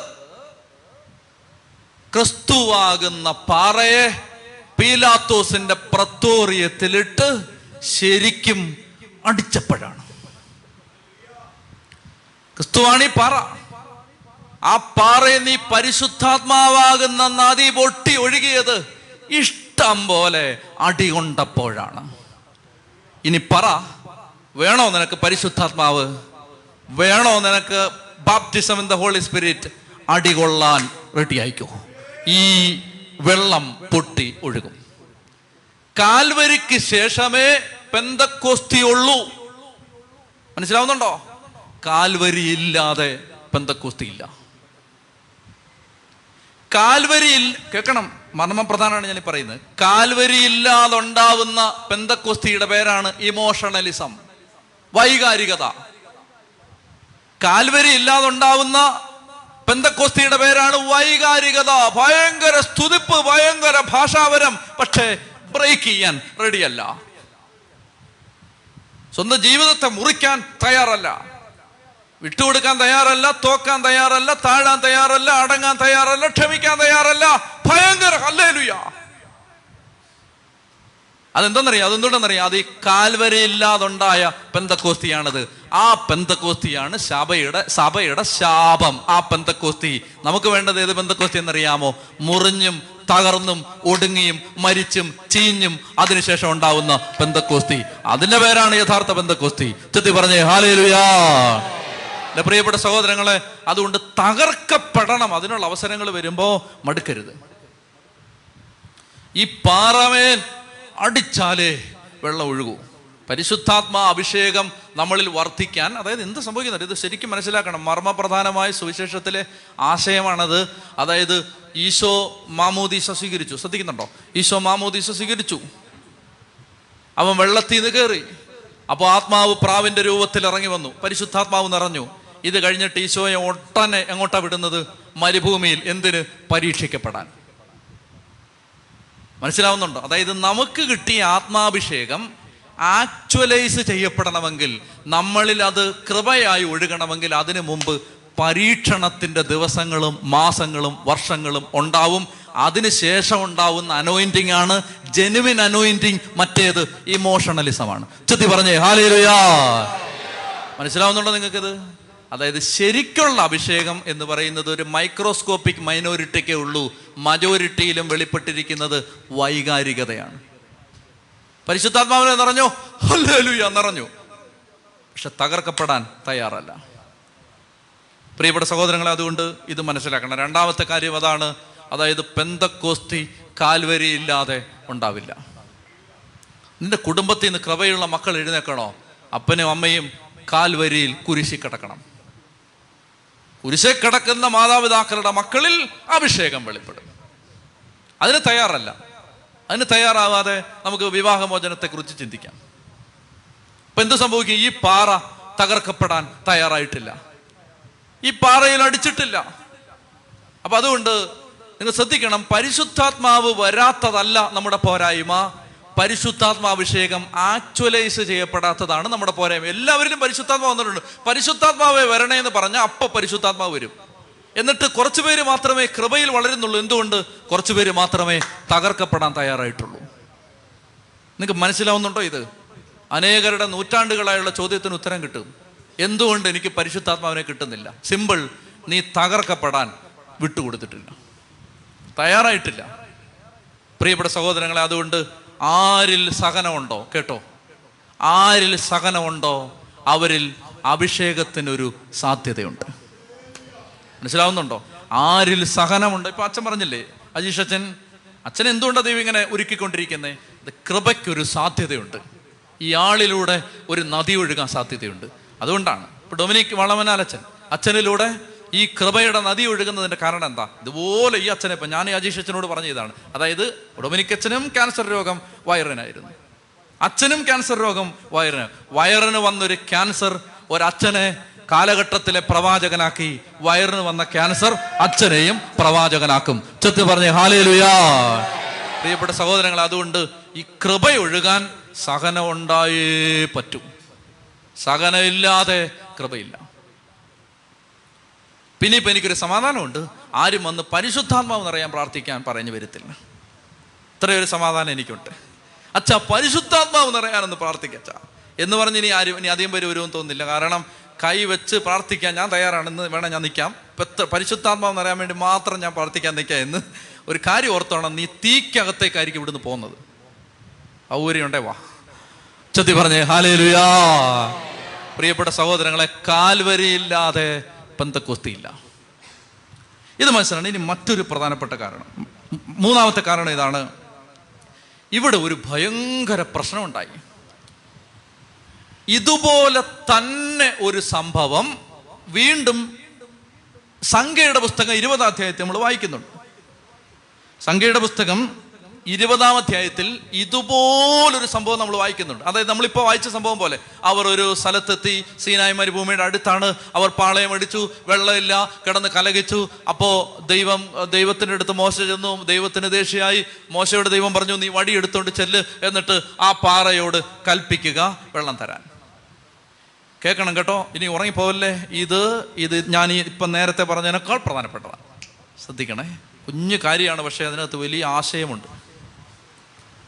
മോശ കാനാന്താട്ടിൽ കയറാത്തതിന്റെ കാരണം എന്താണെന്നറിയാമോ?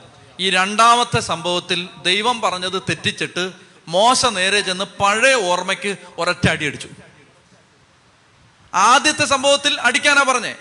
നിങ്ങൾക്ക് മനസ്സിലായത് അതായത് ഇതുപോലെ ഒരു സംഭവം സംഖ്യ ഇരുപത് വീണ്ടും വരുന്നുണ്ട്. ഇതുപോലെ ജനം മരുഭൂമിയിൽ എത്തുകയാണ് വെള്ളമില്ല അപ്പം കിടന്ന് കരയുന്നു അപ്പൊ ദൈവം പറയുന്നു വടിയിടറാ പോയി ആ വടി ഇങ്ങനെ നീട്ടി പിടിച്ചിട്ട് വെള്ളം നീ നീ ആ പാറയോട് സംസാരിക്കുക വെള്ളം തരാൻ പറ. മോശം എന്ത് ചെയ്യുന്നറിയാം പഴയ ഓർമ്മയ്ക്ക് ചെന്നിട്ട് രണ്ട് അടിയങ്ങ് അടിച്ചു. പ്രിയപ്പെട്ട സഹോദരങ്ങളെ ദൈവം കോപിച്ചു. എന്റെ പരിശുദ്ധിക്ക് നീ ജനത്തിന്റെ മുമ്പിൽ വെളിപ്പെടുത്തൽ കൊടുത്തില്ല. നീ കാനാൻ ദേശത്ത് കാലുകുത്തില്ല അപ്പൊ നമ്മൾ വിചാരിക്കും ഇത് ഇത് ഒരു ഒരു ഒരു- ഒരു രണ്ട് അടി അടിച്ചതിനാണോ? ഈ ഈ നൂറ്റി ഇരുപത് കൊല്ലം ജീവിച്ച് ജീവിച്ചതിന് കൊടുത്ത സമർപ്പണത്തിന് രണ്ടടി അടിച്ചതിന് ഇങ്ങനെ ചെയ്യാവോ? എന്റെ മനസ്സിൽ അനേക വർഷങ്ങളായിട്ടുള്ള ചോദ്യമായിരുന്നു. ചില ഉത്തരങ്ങളൊക്കെ ഞാൻ കണ്ടെത്തിയിരുന്നു. ഉത്തരം പൂർണമായത് ഇപ്പോഴാണ് ഞാൻ പറഞ്ഞുതരാം. ഇതെന്നറിയാവോ ഈ ശില ആരാണ്? ഈ ശില ആരാണ്? ക്രിസ്തുവാണ്. ക്രിസ്തുവിനെ ഒരിക്കൽ മാത്രം അടിച്ചാ മതി. ഒരിക്കൽ മാത്രം അവൻ കുരിശെ കിടന്നാ മതി. ആഴ്ച ആഴ്ച കുരിശെ തറയ്ക്കണ്ട ഒരിക്കൽ മാത്രം കിടന്നാൽ മതി. അങ്ങനെ കുരിശിൽ തറക്കപ്പെട്ട് കിടക്കുന്നവനോട് ഇനി അടിക്കണ്ട ചോദിച്ചാ മതി വെള്ളം വരും. മനസ്സിലാവുന്നുണ്ടോ ഇത് മനസ്സിലാവുന്നുണ്ടോ ഇത്? അതായത് ഒരിക്കൽ അടിച്ച് തകർക്കപ്പെട്ട് കിടക്കുന്നവനെ ചെന്ന് പിന്നെ അടിക്കണ്ട പരിശുദ്ധാത്മാനെ തരാൻ പറഞ്ഞിട്ട് അവൻ എടുത്ത് എന്നിട്ട് ചോദിച്ചാ മതി. മോശം എന്താ ചെന്നറിയാമോ? ഇത് ദൈവം ഉദ്ദേശിച്ചാണ് രണ്ടാമത്തെ സംഭവത്തിലേക്ക് അവരെ കൊണ്ടുപോയിരിക്കുന്നത്. അവൻ സിംബലിനെ മിസ്ഇന്റർപ്രട്ട് ചെയ്തു തെറ്റായിട്ട് മനസ്സിലാക്കി പിന്നെയും പോയി അടിക്കാൻ പോയി. പ്രിയപ്പെട്ട സഹോദരങ്ങളെ പിന്നെ അടിക്കേണ്ട കാര്യമില്ല. പിന്നെ ചെന്നിട്ട് പറഞ്ഞാ മതി വെള്ളം വാ വെള്ളം വരട്ടെ പരിശുദ്ധാത്മാവിനെ തരണേ കിട്ടും. ചെത്തി പറഞ്ഞേ ഹാലേലുയാ. മനസ്സിലാവുന്നുണ്ടോ? അതായത് ഒരിക്കൽ ഒരിക്കൽ അവൻ ബലിയർപ്പിക്കപ്പെട്ടു. പരിശുദ്ധ കുർബാന അവനെ വീണ്ടും കുരിശിത്തറയ്ക്കുന്നല്ല മറിച്ച് ആ ബലിയുടെ അനുഗ്രഹം നമ്മൾ ചോദിച്ചു വാങ്ങിക്കുന്നതാണ് അടയാളങ്ങളിലൂടെ പ്രതീകങ്ങളിലൂടെ പരിശുദ്ധ കുർബാന. ഇപ്പൊ ഈ ബലി അർപ്പിക്കാൻ പോകുന്നത് രണ്ടാമത് ഈ പാറയുടെ അടുത്ത് എന്നിട്ട് ആ പാറയുടെ അടുത്ത് എന്നിട്ട് നമ്മൾ ചോദിച്ചു വാങ്ങിക്കുകയാണ് ആ ബലിയുടെ മുഴുവൻ അനുഗ്രഹങ്ങളും ഈ അടയാളങ്ങളിലൂടെ ഈ പ്രതീകങ്ങളിലൂടെ നമ്മൾ ആ ബലി വീണ്ടും നമ്മുടെ ജീവിതത്തിൽ സ്വീകരിക്കുകയാണ്. പ്രിയപ്പെട്ട സഹോദരങ്ങളെ അതുകൊണ്ട് മോശയുടെ പാപം എനിക്ക് ഇപ്പോഴാണ് പിടികിട്ടിയത്. എന്തെന്നറിയാമോ ഞാൻ വിചാരിച്ചത് ദൈവം എന്തിനാണ് ഈ മോശ നീ കാനാൻ ദേശത്ത് കയറ്റായിരുന്നത് അതായത് ദൈവം എന്തുദ്ദേശിച്ചോ അത് മനസ്സിലാക്കുന്നതിൽ നൂറ്റി നൂറ്റി ഇരുപത് വർഷത്തെ സമർപ്പണം കഴിഞ്ഞിട്ടും മോശയ്ക്ക് പറ്റിയില്ല. അവ പറഞ്ഞു കയറണ്ടെന്ന് പറഞ്ഞു. കയറാറായിട്ടില്ലെന്ന് പറഞ്ഞു. പ്രിയപ്പെട്ട സഹോദരങ്ങളെ അതുകൊണ്ട് ഈ മൂന്നാമത്തെ സംഭവം.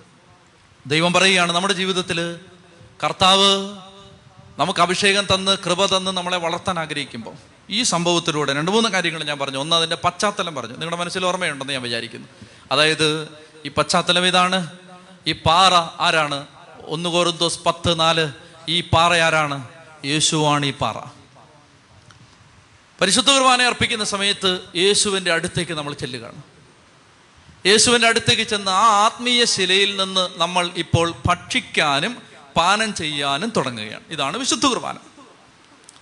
ഈ ആത്മീയ ശിലയിൽ നിന്ന് നാം ഇപ്പോൾ ഭക്ഷിക്കാനും പാനം ചെയ്യാനും തുടങ്ങുന്നതാണ് ഈ വിശുദ്ധ കുർബാന അർപ്പണം. അപ്പൊ നമ്മൾ ഒരിക്കൽ നമുക്ക് വേണ്ടി ഒരിക്കൽ മാത്രം ബലിയർപ്പിക്കപ്പെട്ട ആ പാറയുടെ അടുത്ത് ചെന്ന് വീണ്ടും അവനെ കുരിശിത്തറയ്ക്കുകയല്ല മറിച്ച് അവന്റെ അവൻ സ്ഥാപിച്ച അപ്പത്തിന്റെയും വീഞ്ഞിന്റെയും അടയാളത്തിലൂടെ നമ്മൾ അവന്റെ കയ്യിൽ നിന്ന് ആ ജീവനും ആ അവന്റെ ജീവജലവും അവന്റെ ജീവരക്തവും അവന്റെ ആ അവന്റെ അവന്റെ അപ്പ ശരീരവും അവന്റെ രക്തവും നമ്മൾ സ്വീകരിക്കുകയാണ്.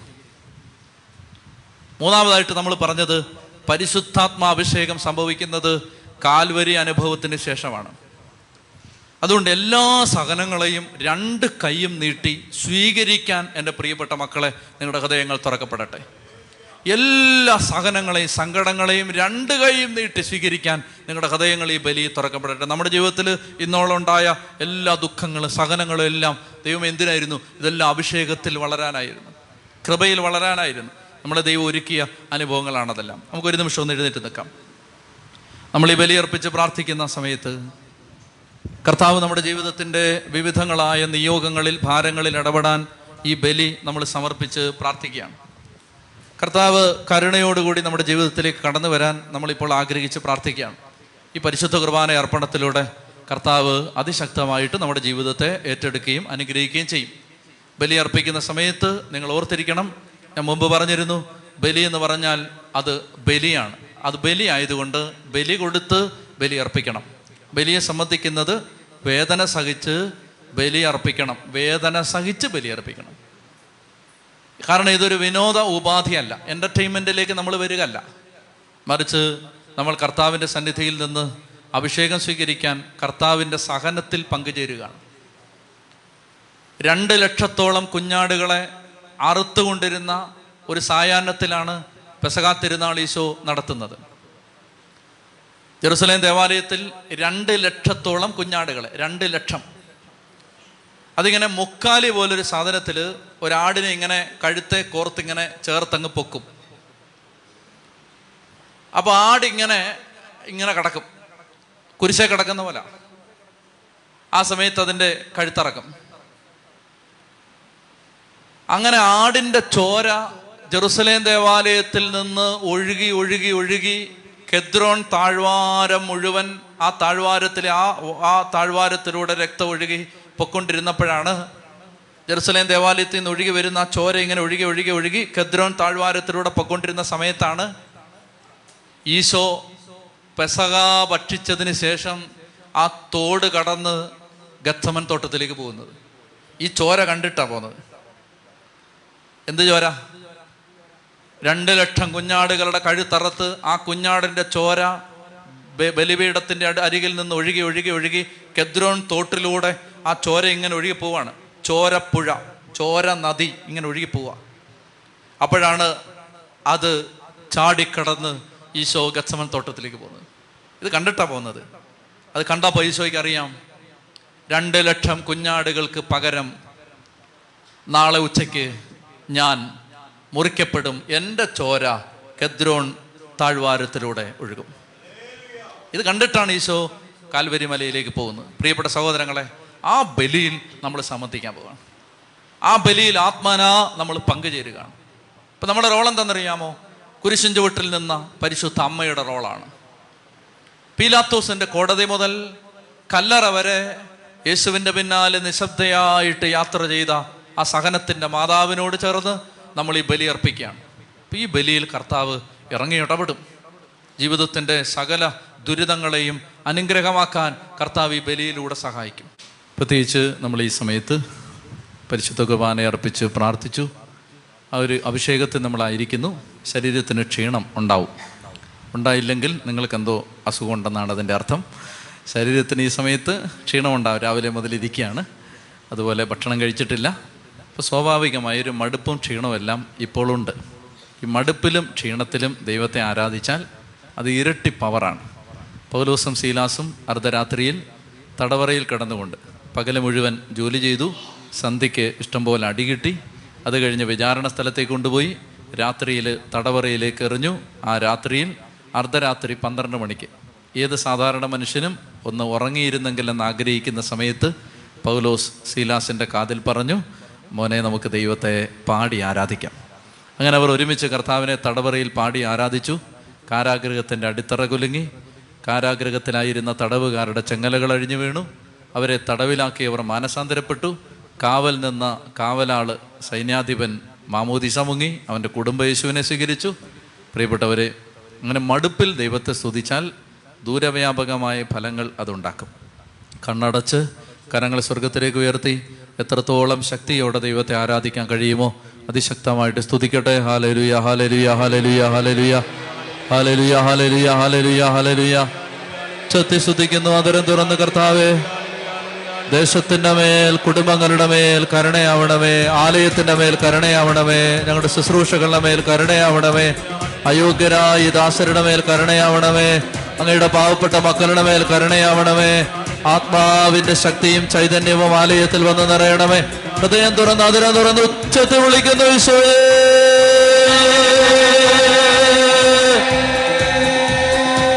ഉച്ചത്തിൽ വിളിക്കുന്നു ഈശോയേ. ശക്തിയോടെ കരങ്ങളടിച്ച്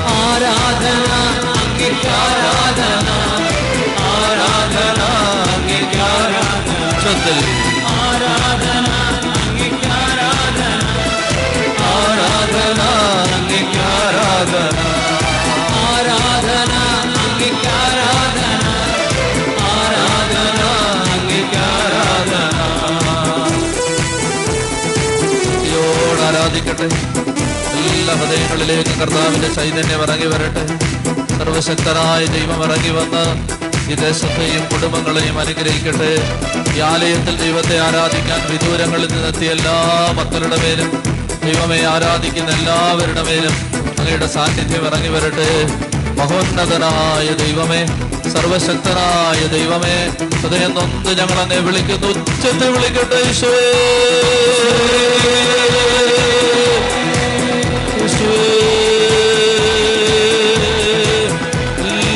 സൃഷ്ടികളോട് ചേർന്ന് ആരാധിക്കുന്നു.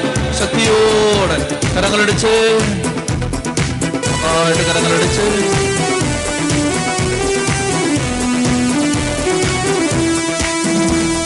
സൃഷ്ടികളെല്ലാം സൃഷ്ടാവിനെ ആരാധിച്ചിടുവിൻ. ഭൂവാസികളെ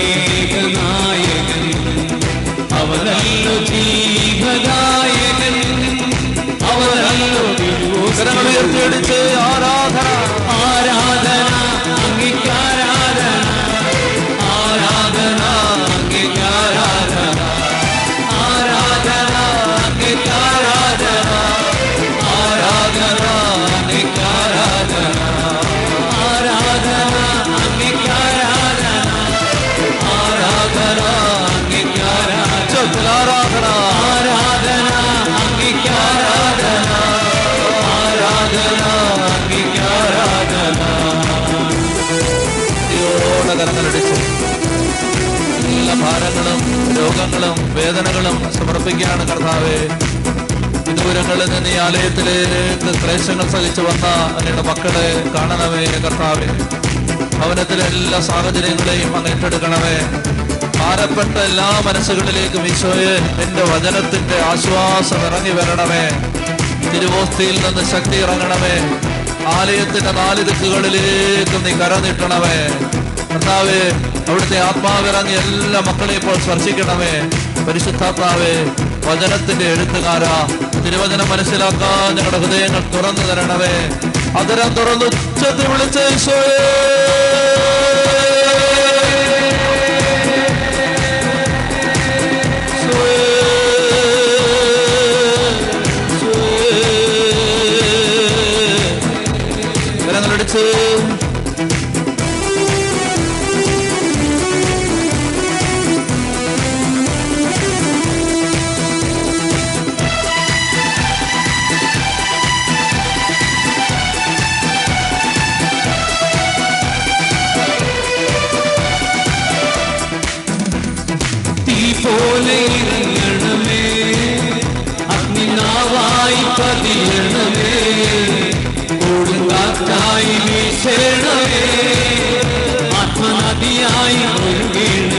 believe.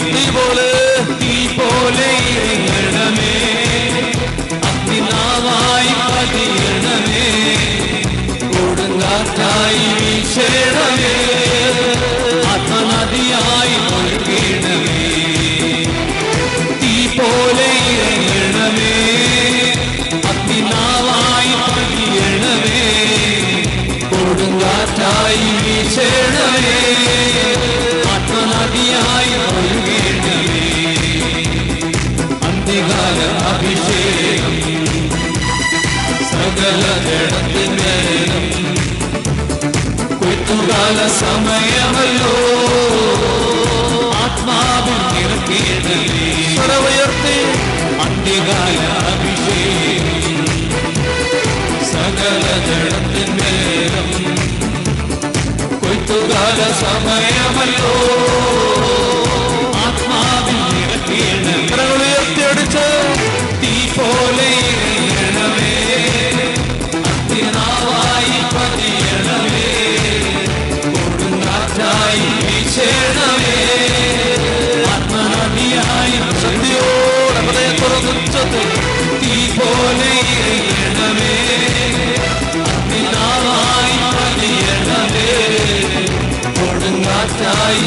Yeah.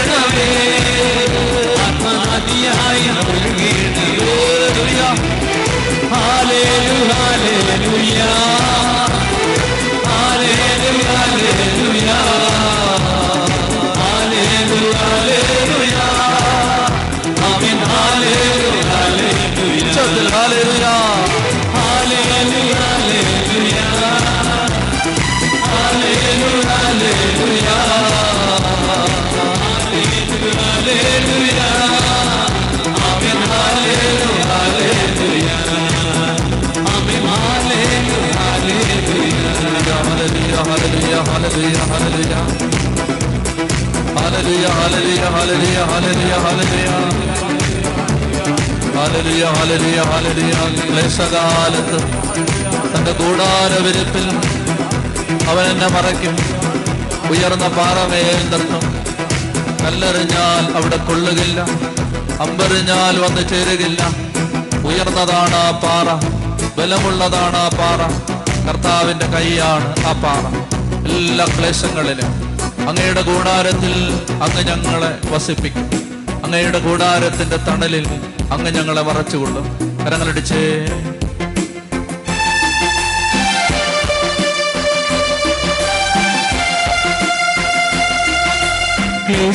ാലത്ത് കൂടാരവേലിപ്പാൽ എന്റെ പ്രിയൻ എന്നെ മറക്കും ക്ലേശകാലത്ത്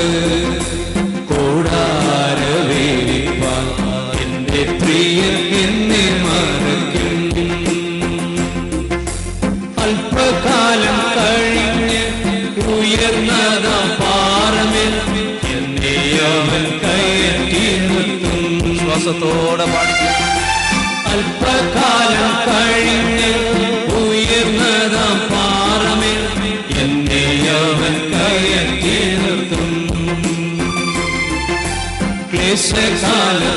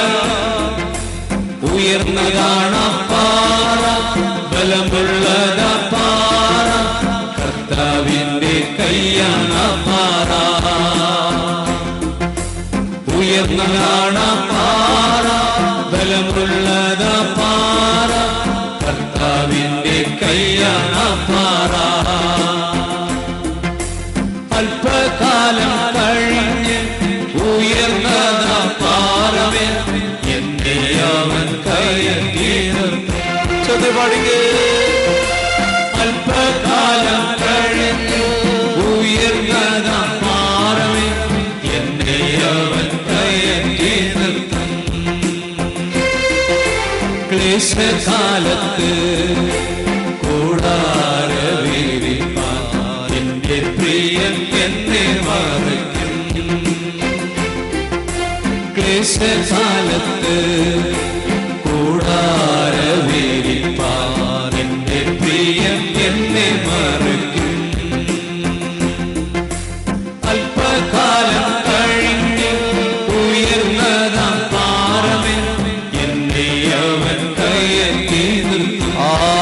പാടിക്ക് വിശ്വാസത്തോടെ.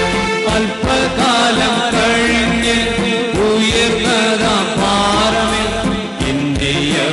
കയറ്റി ഉച്ചത്തിലെല്ലാവരും ചേർന്ന് അല്പകാലം കഴിഞ്ഞ് ഉയർന്ന പാറമേ എന്റെ അവൻ കയറ്റി നിൽക്കും